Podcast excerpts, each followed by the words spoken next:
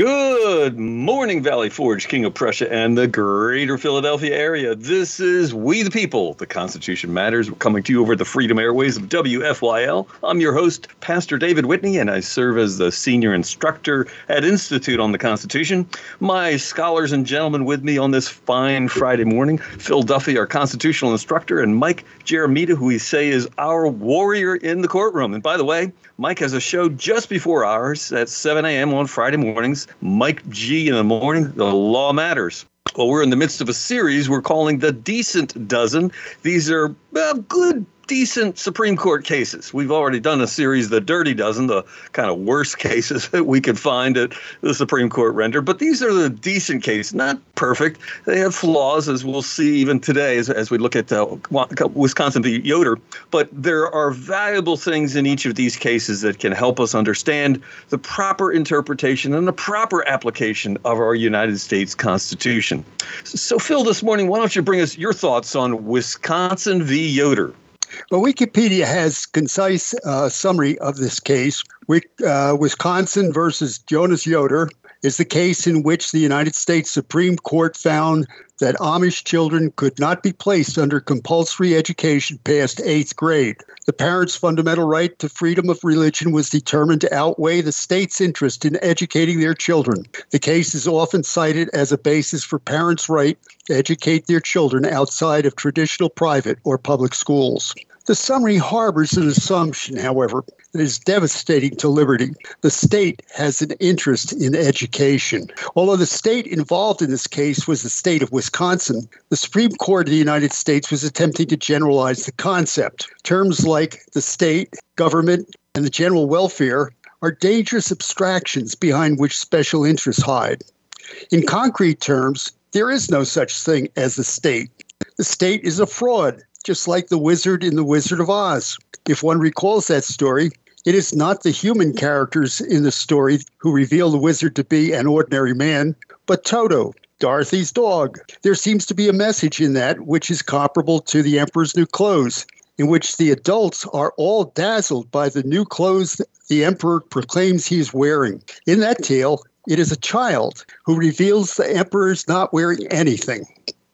Over the course of history, kings have been recognized as the state.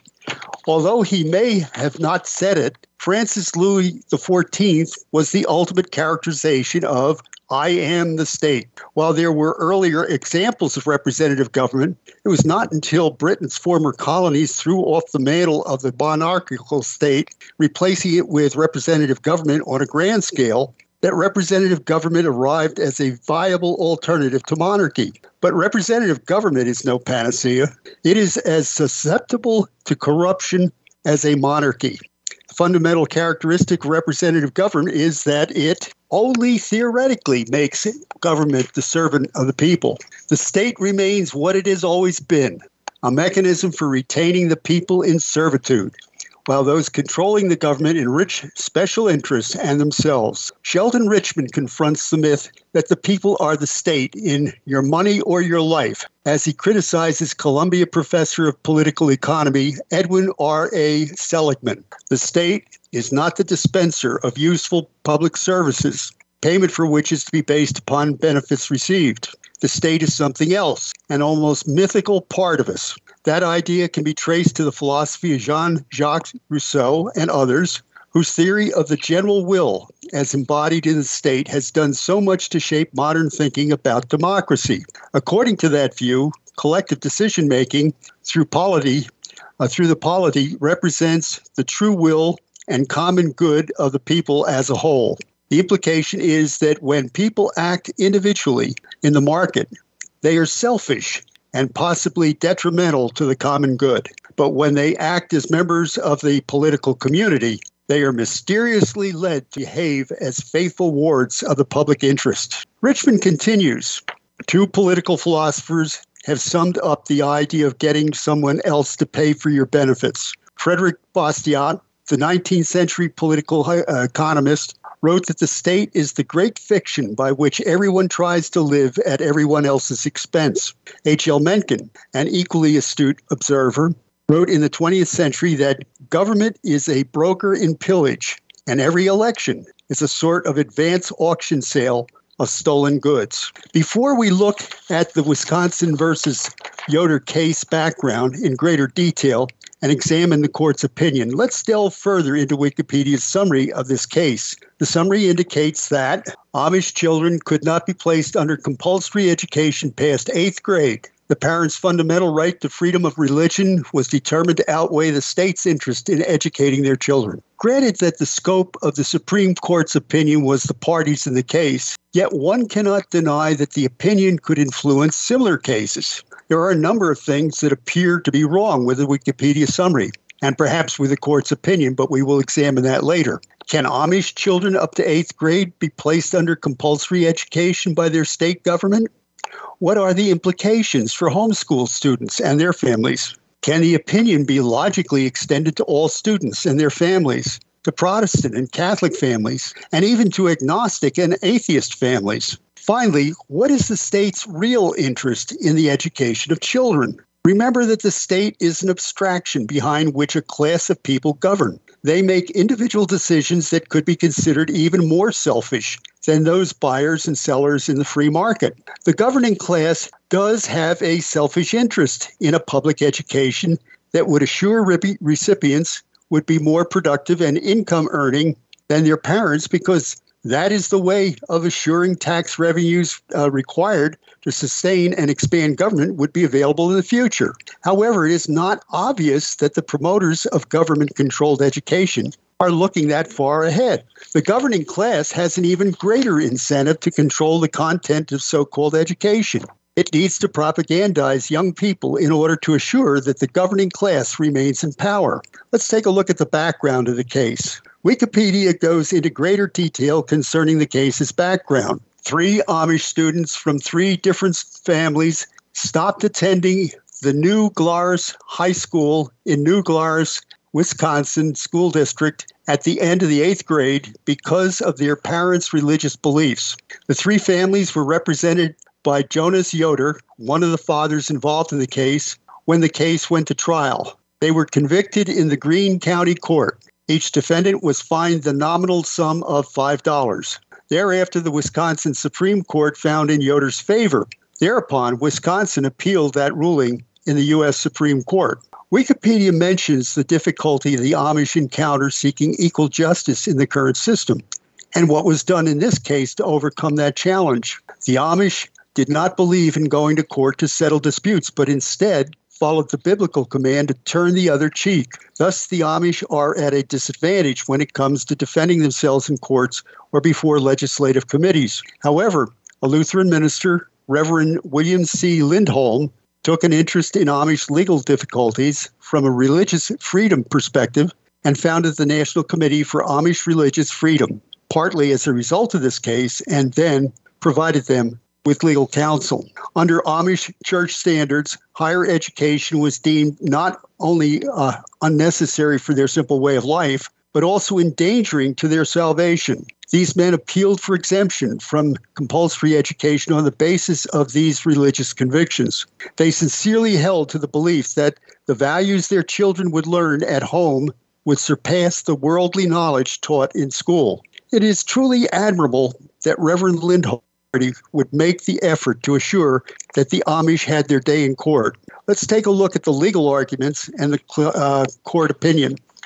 Cornell's Information Institute frames the case narrowly as one involving the First Amendment's establishment of religion or prohibiting the free exercise thereof clause. One of the arguments against compulsory high school education offered by the defendants was, high school tends to emphasize intellectual and scientific accomplishments, competitiveness, worldly success, and social life with other students. Amish society emphasizes informal learning through doing, a life of goodness rather than a life of intellect wisdom, uh, of intellect wisdom rather than technical knowledge, community welfare rather than competition, and separation from rather than integration with contemporary world society. That the argument was narrow is explained further in the case syllabus. The Amish do not object to elementary education through the first eight grades as a general proposition because they agree that their children must have basic skills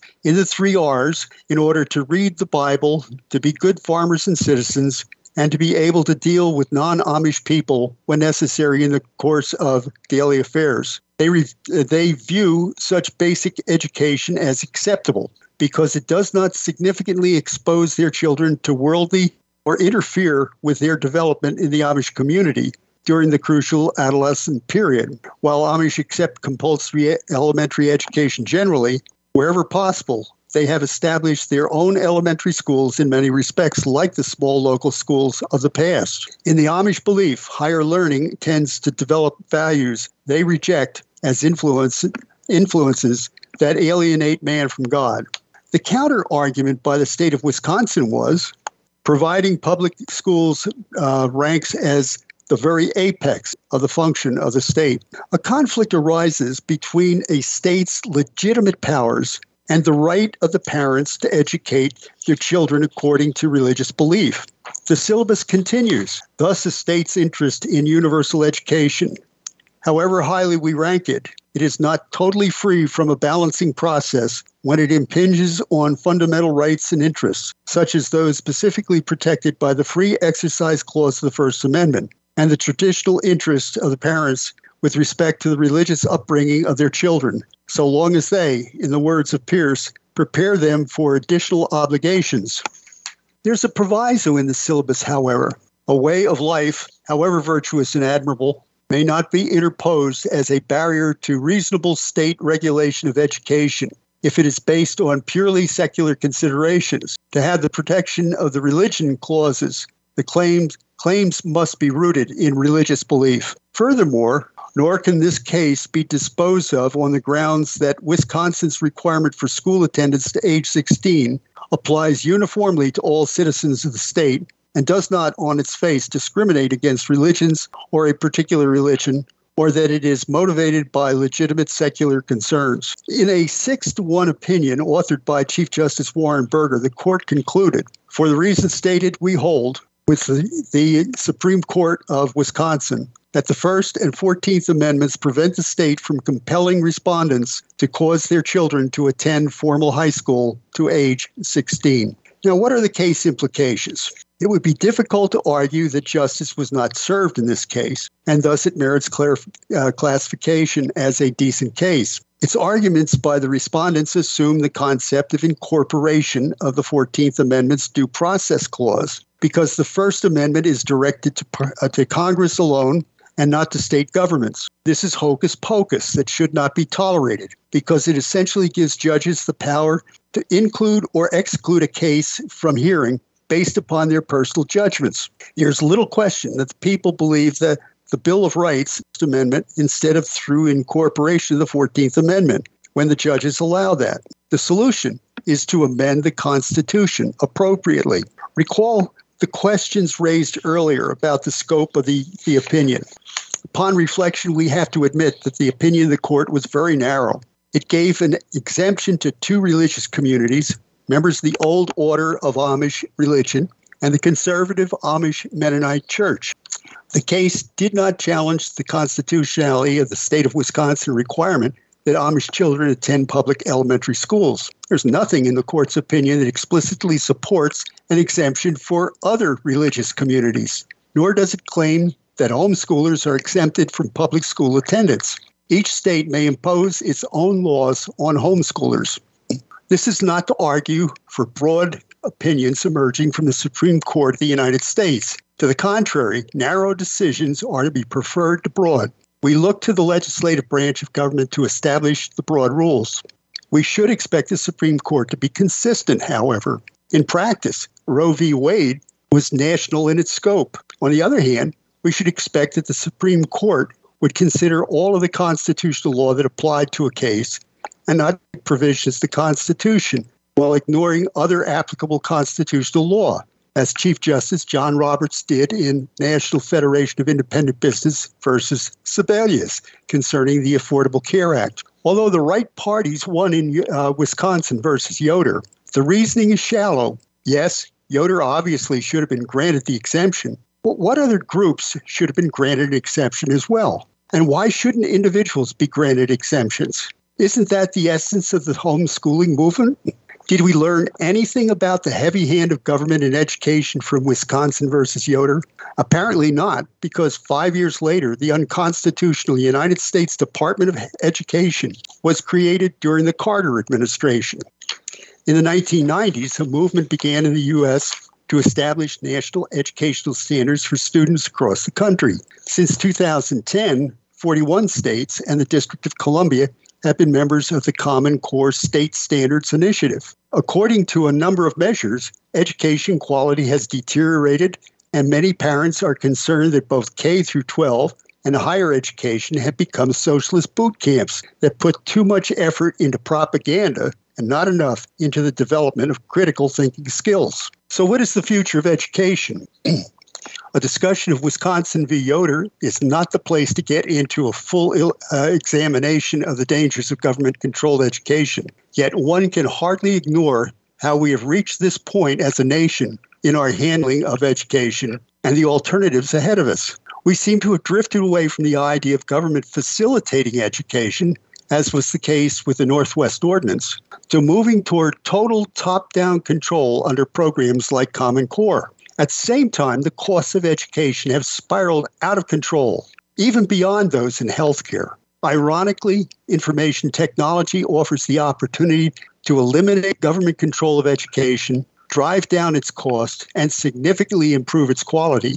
But that involves moving away from the top-down government control of education with its inherent tendency to propagandize and serve special interests that are politically connected.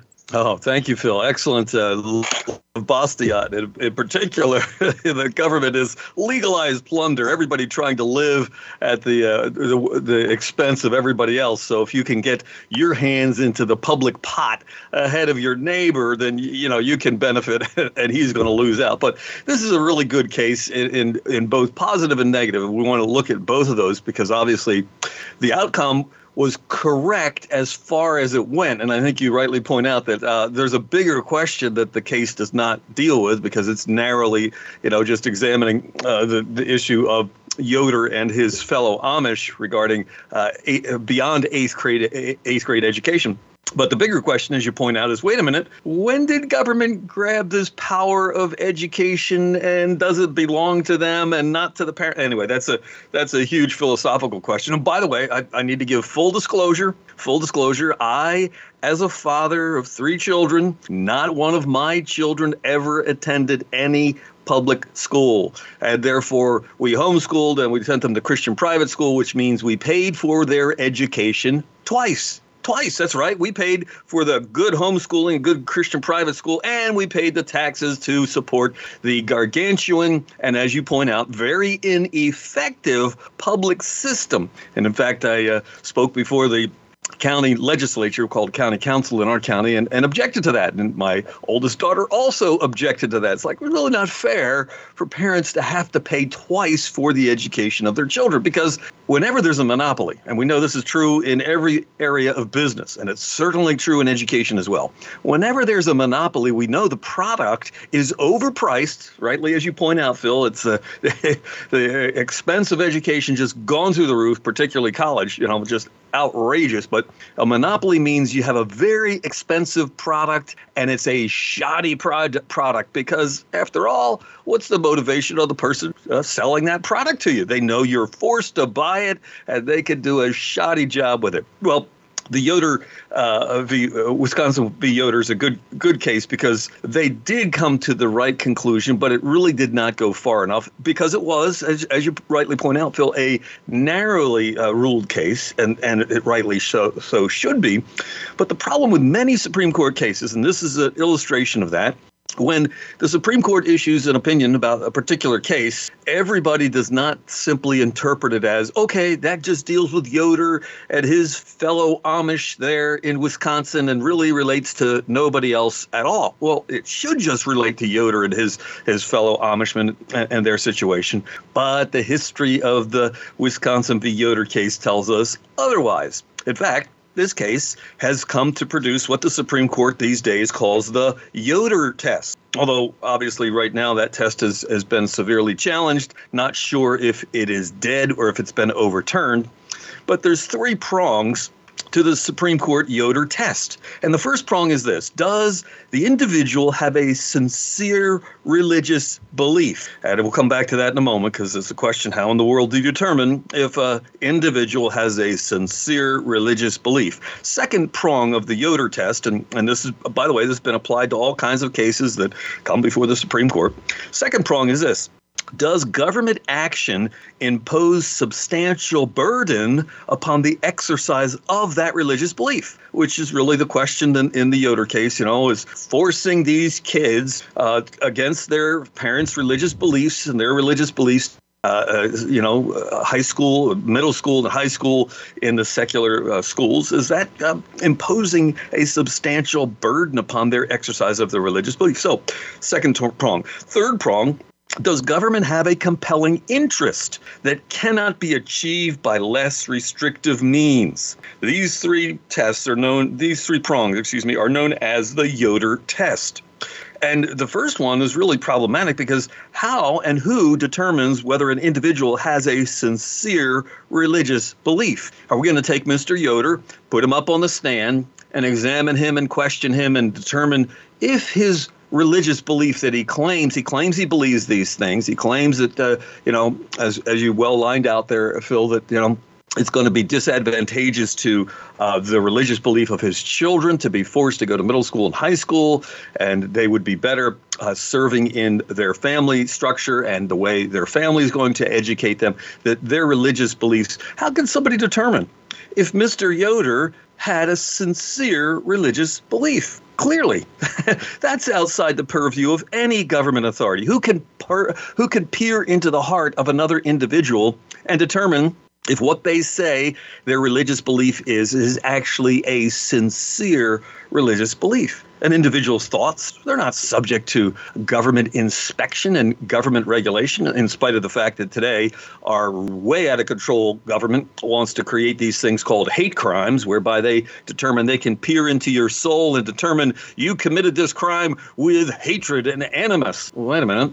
I don't know about you, but if somebody robbed me or somebody broke into my house or stole my car, you know, they hate me. They hate me for doing that. And, of course, we know that what the hate crimes are really about is, uh, you know, racism. Certain races are going to be targeted, saying that they committed this crime because they have a racial animus against somebody else. Wait a minute. That's never the job of government. That's government trying to be God. Government claiming it can look into the hearts of human beings and determine their exact motive for doing what they are doing. And uh, therefore, this part of the Yoder test, I think, is foolish. But sadly to say, it has been applied repeatedly. Does the individual have a sincere religious belief? And so the government tries to look into the individual and say, you know, we, we think it is sincere. Or no, or no, we don't think you have a sincere religious belief. And therefore, you know, you don't pass the Yoder test, and your God-given right to religious freedom won't be protected because we don't think you're actually sincere. Now, that second test, does the government action impose substantial burden? Well, I think every time the government interferes with anyone's exercise of their religious belief, where that religious belief is not in violation of the laws of nature, nature's God, and I have to put that qualification in because there are some religions that violate the laws of nature, nature's God, and injure some other person in their property or their person or their God-given rights as part of their so-called religion. You say, what in the world? Who would do something like that? Well, there are groups, Satanist groups, that believe human sacrifice is required by their quote-unquote religion. And so human sacrifice is what they're engaged in. In fact, they uh, claim that, you know, abortion. That's right. Some religious wicked Satanists claim that abortion is part of their sacrament, and therefore to outlaw abortion would be to uh, render their religion and, and their sincere religious belief, you'd be infringing upon it. So it always has to be measured, as our founder said, by the laws of nature and nature's God. Otherwise, we just have anarchy. We have chaos. We have uh, moral insanity. So the third test of the Yoder, does the government have a compelling interest that cannot be achieved by less restrictive means? And I love the phrase there from the uh, state of Wisconsin Supreme Court that providing public school ranks as the very apex of the function of a state. Oh, wait a minute, wait a minute, hold on, hold the press. That's exactly the opposite philosophy of government from the founders of our country, which clearly declared in the Declaration of Independence, the only purpose of human civil government is to protect your God-given rights, nothing else. And I would argue that one of those God-given rights was the education of the children by their own parents and what their parents choose. In other words, educational liberty, founders viewed as one of the God-given rights of the people in our country.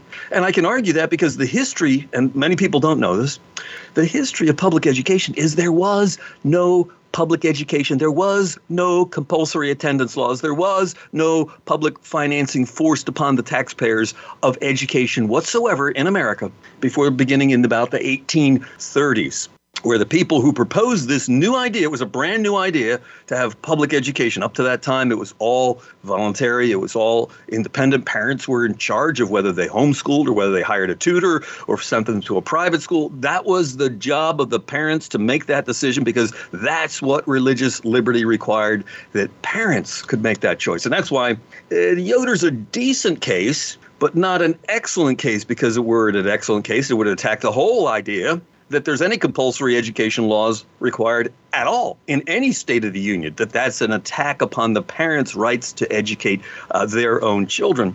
And so when we look at the history of public education, it's fascinating to see the goals expressed by those who actually started the public education movement. Orestes Bronson uh, and others, uh, uh, uh, Horace Mann and so forth. You can read the, all of those. And by the way, if you're interested, uh, I've produced a D V D called The History of Education in America. If you want to get that D V D, go to the website, the american view dot com, the american view dot com. Just search for The History of Education in America. Uh, all, all don't have time to look at all those details now, but if you're interested. But they said, that is, the founders of the public school movement said their goal was twofold: to make America a socialist nation. Wow, think of that. eighteen thirties, or more than one hundred fifty years, one hundred eighty years at this point, beyond that point. And they have been wildly successful. We look at the public school system and say, it's an abject failure. The kids can't read. The kids can't write. The kids can't do arithmetic. It's a failure. No, no, no. We don't understand. It had nothing to do about the three R's. It really educating, and, and the reason for turning to public education was to bring America into a socialist nation. And the second goal was linked to that first goal, because they realized America could never be made into a socialist nation until they de-Christianized America. That's right. Took Christianity out of America, and they knew they could do that by grabbing generation after generation after generation of children, and they expressly said that they were going to take them away from the values of their parents. The public education was designed to see that the children believe something very different from their parents. In other words, it was a religious movement. Yeah, these people were atheistic secular humanism, but that is actually a religion. These people were religious that started the public education movement. The whole thing was religious from the very beginning. In fact, they talked about the common school, by which we mean the public salvation of the world. They had their own anti-Christian salvation, rejecting Christianity and embracing uh, socialism. So while Yoder did a good thing for those involved in that specific case, one way it went, did not go far enough in actually saying, wait a minute, public monopoly of education is wrong.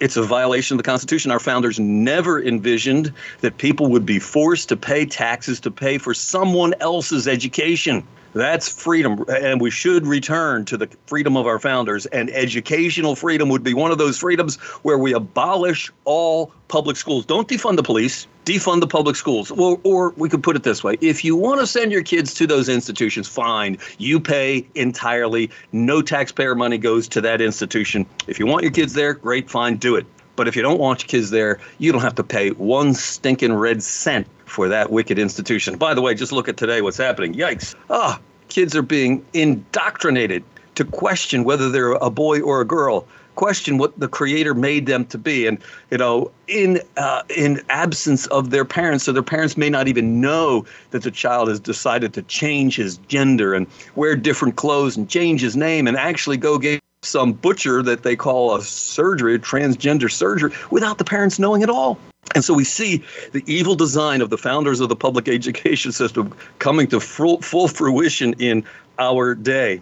So the Yoder test, of course, uh, is being challenged now, and in some ways it's uh, it's been wounded. Maybe it's uh, it's headed towards the grave. Not sure, uh, but uh, we face a situation where today, I believe, Americans ought to rise up and say we are finished with the public education system. Let's defund the schools. And uh, Yoder doesn't go as far as it could have done to accomplish uh, that goal. Mike, uh, what, what thoughts do you have on uh, Wisconsin v. Yoder? Thanks, Pastor Whitney. I think you both explained the facts of the case and the holding and opinion very adequately. So what I want to do is I want to zoom out a little bit and take a look at some of the court's concerns and then how some of this case has been addressed in the aftermath, because it is a bit of a mess, to be honest with you. With the case itself, we see a struggle in the court trying to walk what they call the tightrope of neither restricting nor encouraging religion.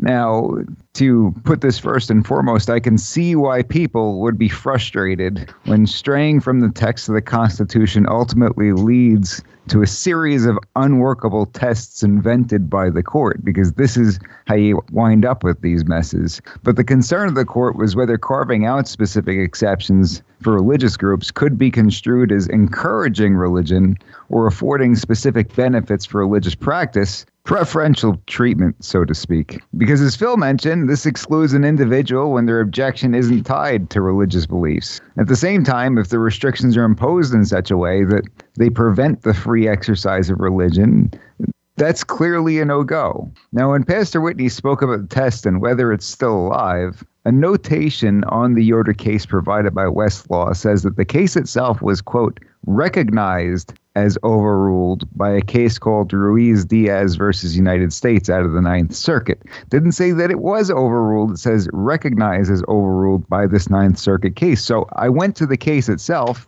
and what that case said was, quote, the Supreme Court in Employment Division versus Smith overruled Sherbert and Yoder, and we held in Navajo Nation that by passing R F R A, Congress intended to restore those principles and prevent such burdens on religious exercise in the future. So I went to Employment Division versus Smith to take a look at how they allegedly overruled Yoder, and I'm not so sure it really goes that far. First of all, the case is recognized as superseded by statute. And second of all, Yoder is really only discussed in the concurring opinion. And what they said was, quote, indeed in Yoder, we expressly rejected the interpretation the court now adopts. Our decisions have rejected the idea that religiously grounded conduct is always outside the protection of the free exercise clause. It is true that activities of individuals, even when li- religiously based, are often subject to regulation by the states in their exercise of their undoubted power to promote health, safety, and general welfare, or the federal government in the exercise of its delegated powers. But to agree that religiously grounded conduct must often be subject to the broad police power of the state is not to deny that there are areas of conduct protected by the free exercise clause of the First Amendment, and thus beyond the power of the state to control, even under regulations of general applicability. A re- regulation neutral on its face may, in its application nonetheless, offend the constitutional requirement for government neutrality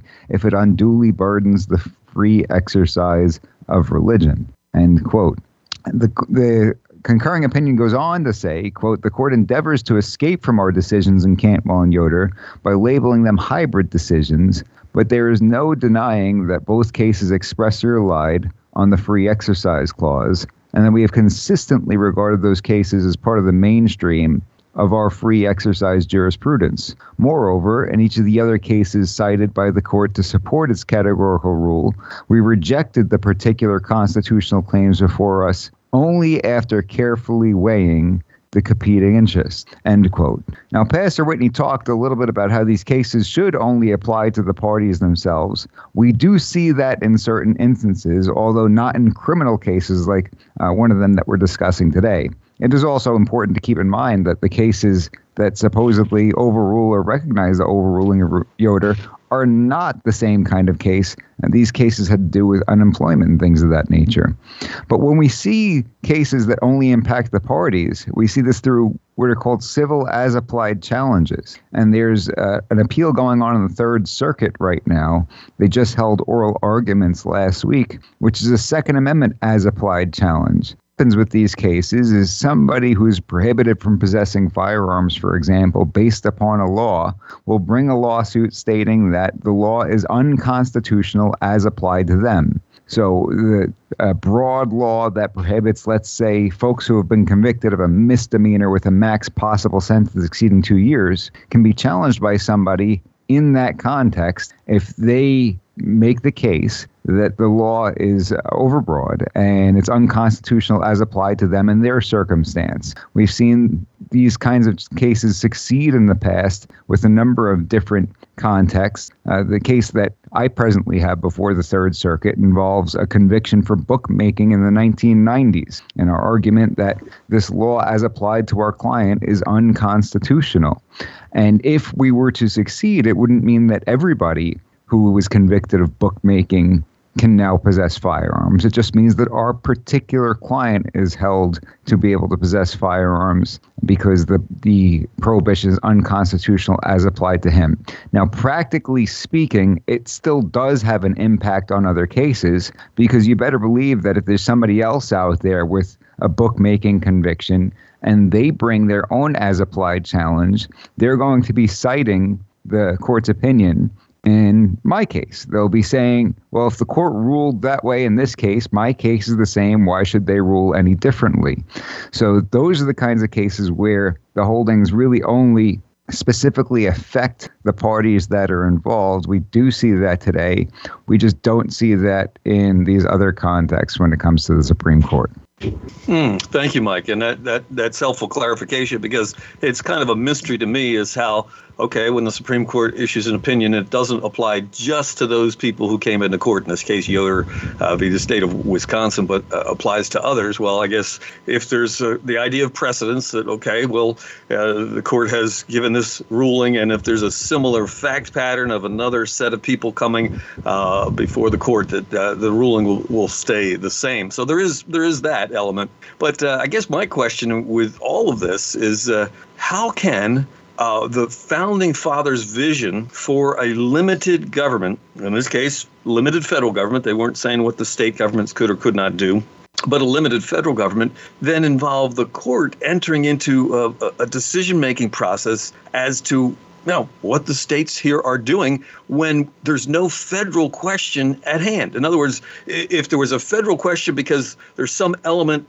in Article one, Section eight, one of the you know seventeen things listed there, okay, let's say post offices was an uh, example that's simple. Okay, post offices have, uh, there's a federal question, and so if you're going to wrestle with an issue, yes, this would involve the Supreme Court, but education is nowhere in any part of the United States Constitution, nor the Bill of Rights, nor any of the amendments uh, to the Constitution beyond the Bill of Rights. So it always puzzles me that, you know, kind of the federal government believes it can get its nose into everybody's business on any issue at all, uh, just because, well, hey, it's the federal government. It figures it can. In other words, the federal government's not going to follow the kind of restrictions that our founders envisioned, that there's few delegated, limited, enumerated powers, as James Madison said in, in, in Federalist forty-five, and that's all the federal government has has the, uh, the the jurisdiction to deal with. I will say, in terms of the courts issuing their rulings, their holdings, and it applying to others, it's not as easy as it sounds sometimes, and uh, we know this on the Second Amendment side uh, through Uh, unsavory experiences, unfortunately. So, for example, with the opinion that was handed down in uh, you know, New York State Rifle and Pistol Association versus Bruin, where they struck down New York State's justifiable need requirement, um, the idea was, okay, now places like New Jersey, places like Maryland that previously had this, they can no longer include this because clearly the Supreme Court has deemed it unconstitutional. But what we see is a practical matter is they say, okay, well, ours is different for reasons X, Y, and Z, and what happens is you end up in court anyhow. mm-hmm. now, Mike, but, but in that case, would go ahead. Yeah, go ahead, uh, Pastor David. Oh, I was going to say, in that case, there's clearly a federal question because we're talking about Second Amendment issues. So there's something in the Constitution that that should be grappled with because the militia, the, the Constitution clearly says the militia is absolutely essential to the existence of a free state. And the militia is spoken of five times in our Constitution. So there's a federal question where I see with the education, it's like, well, not that I'm saying that they didn't come to the right conclusion with Yoder, but it's like this whole issue of where's the limits on the powers of the federal government. That, that's what I'm wrestling with. But go ahead, Phil. Okay, uh, Mike, I, I had a question. Perhaps I misunderstood this, but did I hear you say that the Ninth Federal Circuit Court had basically degraded the uh, the Yoder uh, opinion of the uh, Supreme Court? And if so, my question then would be, since when does a subordinate court overrule a superior court? Yeah, that's not exactly what it is. It's a little more of a mess than that. So what happened was the Ninth Circuit uh, basically, in, in its opinion, said that the Supreme Court had previously overruled Yoder when the Supreme Court didn't expressly do so in the case that they cited, which is what led me on yeah. that goose chase from that notation about the Ninth Circuit saying, yes, it was overruled in this case, going back to the case that they cited and finding all the problems with that particular case. So I don't think it's as clear as cut as the Ninth Circuit uh, made it seem. Okay, now I understand. Yes. And I guess that Ninth Circuit is, uh, you know, one of the, mm, I guess, most overruled circuit, uh, federal circuit, because of its bad decision making again and again and again, right? Yeah, it's it's almost funny how predictable it can be, because if you see a decision get made in the Ninth Circuit with a panel, a three-judge panel that seems favorable for liberty, you know that they're going to come back en banc with everybody on that panel, and it's going to go the other way. And then many times the Supreme Court overrules that. So it's a, it's a, a lengthy back and forth that we've seen when the Ninth Circuit's involved. Mm. Uh, Pastor David, you... Debate, uh, go ahead. Yeah. Uh, Go ahead with yours. Yours first. I was going to say the, the the debate. The debate I think we ought to have as a whole country is that having a monopoly on education, is that a good idea at all? Because we know monopolies always produce a very expensive product that's shoddy, and we clearly have a shoddy product in terms of public education. And by the way, we can measure this because there is a test every three years done internationally on science and technology and mathematics, things that can be measured regardless of what culture or language, so forth. Anyway, of the developed nations, the United States is always dead last, dead last in the, on that test. And yet we spend more money per capita for students in the United States than any other nation on earth, and we get the worst product. So clearly the monopoly is a failure. So I think it's time to consider something else. Uh, but go ahead, Phil.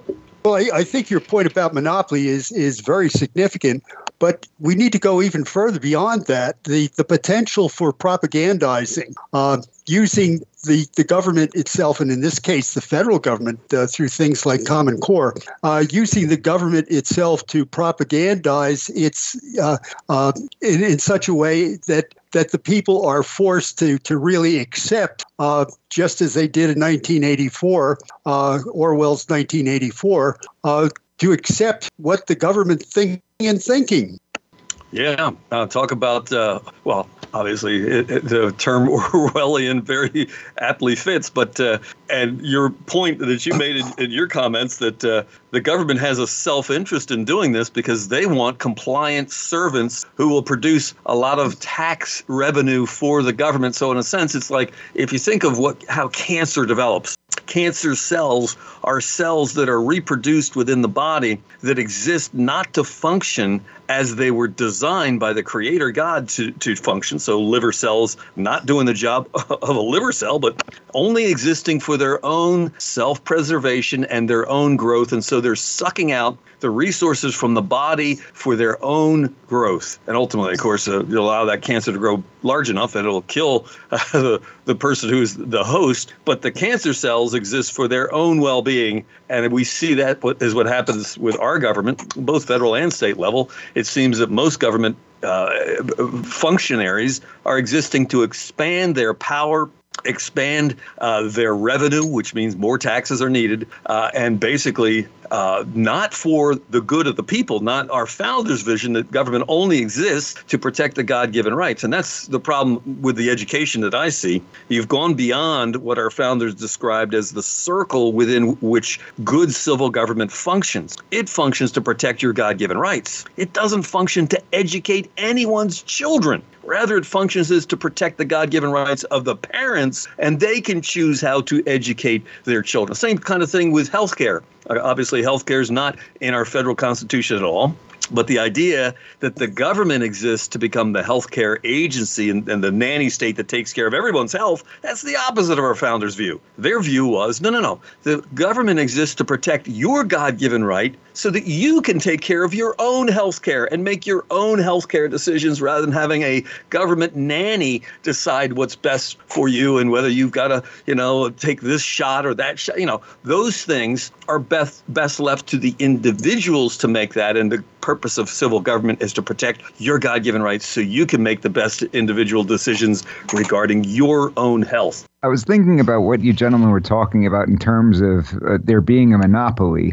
I don't know that it's quite a monopoly, but as I think about it, it may in fact be worse than a monopoly. And here's why. Because it's not that they are the only game in town, right? You have alternatives. You can, like Pastor Whitney said, and he put his kids through uh, excellent private school as well as homeschooling. So there, there are in fact alternatives. But think of, in a different context, uh, companies that have been accused of having a monopoly. I know that, for one, the Ultimate Fighting Championship, the U F C, has been accused of having an illegal monopoly. So imagine that uh, if the U F C were in existence and you had other promotions that were around, but you still had to buy all of the U F C's pay-per-views, even if you wanted to buy the other organization's pay-per-views, because that's exactly what's going on. You, like Pastor Whitney say, you got to pay both of them, even if you do have the alternatives. In some sense, a monopoly would be better because they'd be afraid to lose it. They'd say, okay, we better step our game up, or otherwise somebody else is going to come around and, and make some kind of alternative, and we might be out of business. Yeah, can you can you imagine what would happen to the public education system if it actually had to function in a competitive education market where it had to get students and students would choose, or the parents would choose to send their students there compared to all the alternatives? And we know what they spend per capita per student is astronomical compared to even what a, a private school costs. There's far greater spending going on there. And if they had to compete market, we know it would fail. And uh, Phil, you made an important point that there's a politically connected uh, special interest in this. And that's always the case with a monopoly. And the special interest here is clearly the teachers' unions. Because the teachers' unions fight, and they've got an enormous amount of money, millions and millions of dollars in their war chest to fight any change to this system. And obviously, they also fight against any homeschooling. I think there in Pennsylvania, the um, the rule is if you're going to homeschool your children, you have to get a teacher's degree, or else it's illegal for you to homeschool your own children. Ridiculous. But so the, the monopoly power is connected with the teachers' union, and that, that's how I think they, they stay uh, in force, because most of the politicians, nah, they never want to cross the teachers' union because they know that the amount of money that the teachers' union could pour into any candidate that would oppose to them would mean they'd lose their seat in the, in the legislative branch. Well, I, I think that that is true in certain states, but it's probably not true in Pennsylvania, which which tends to be uh, on the positive side in terms of tolerance of, of homeschooling.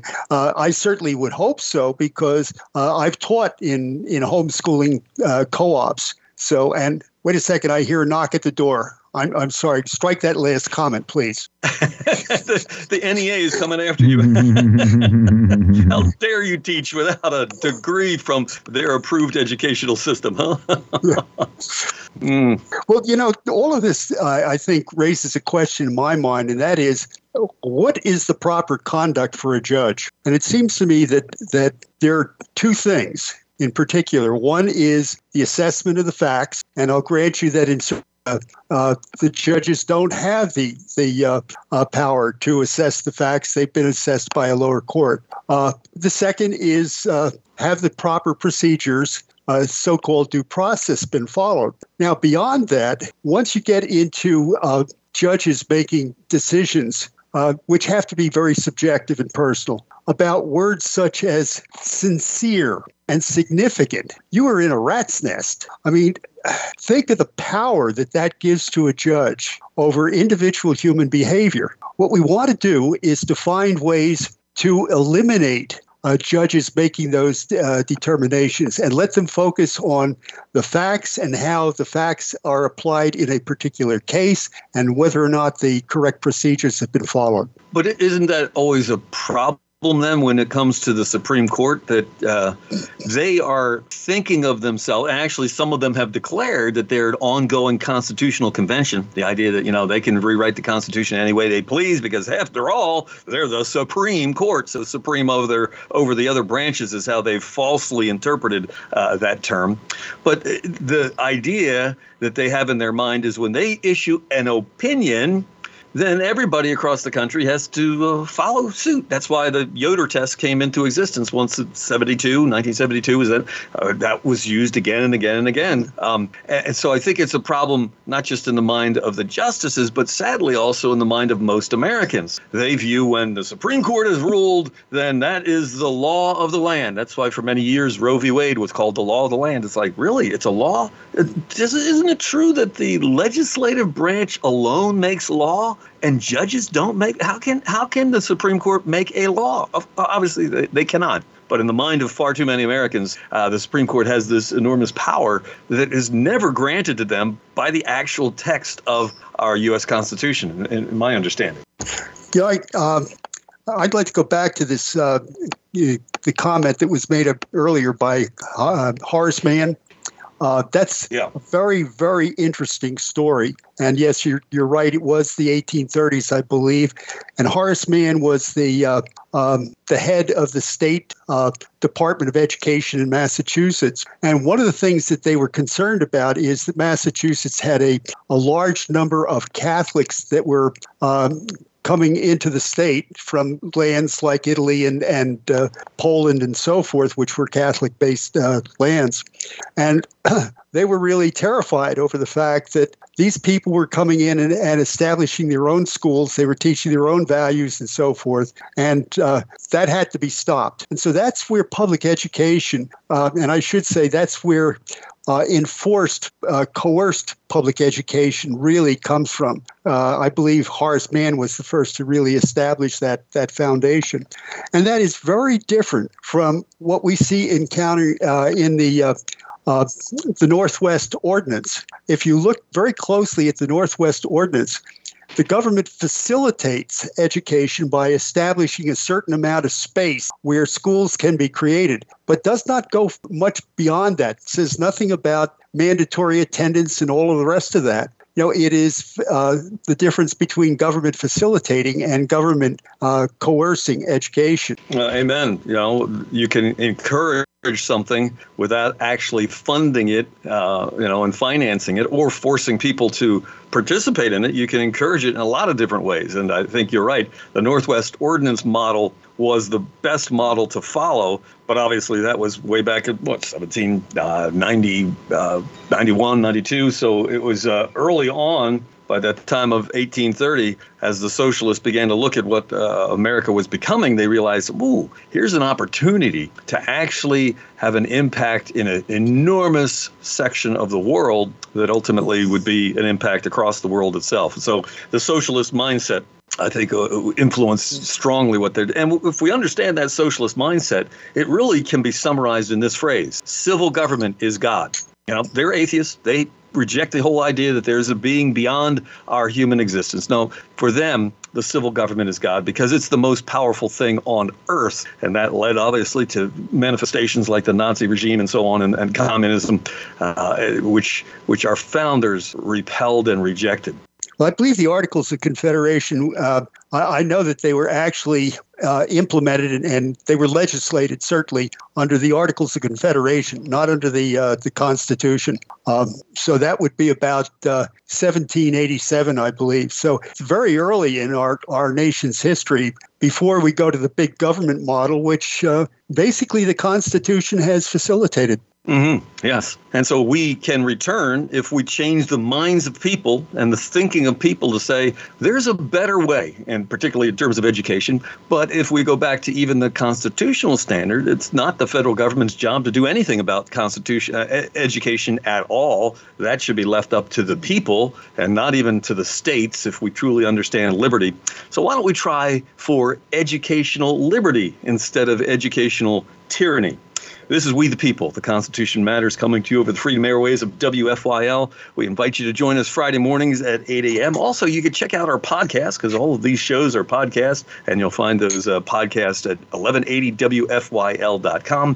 Click on podcasts. We're right down the very bottom of the list. We the People, The Constitution Matters. We invite you to study and prepare and spread the word so we can restore our constitutional republic.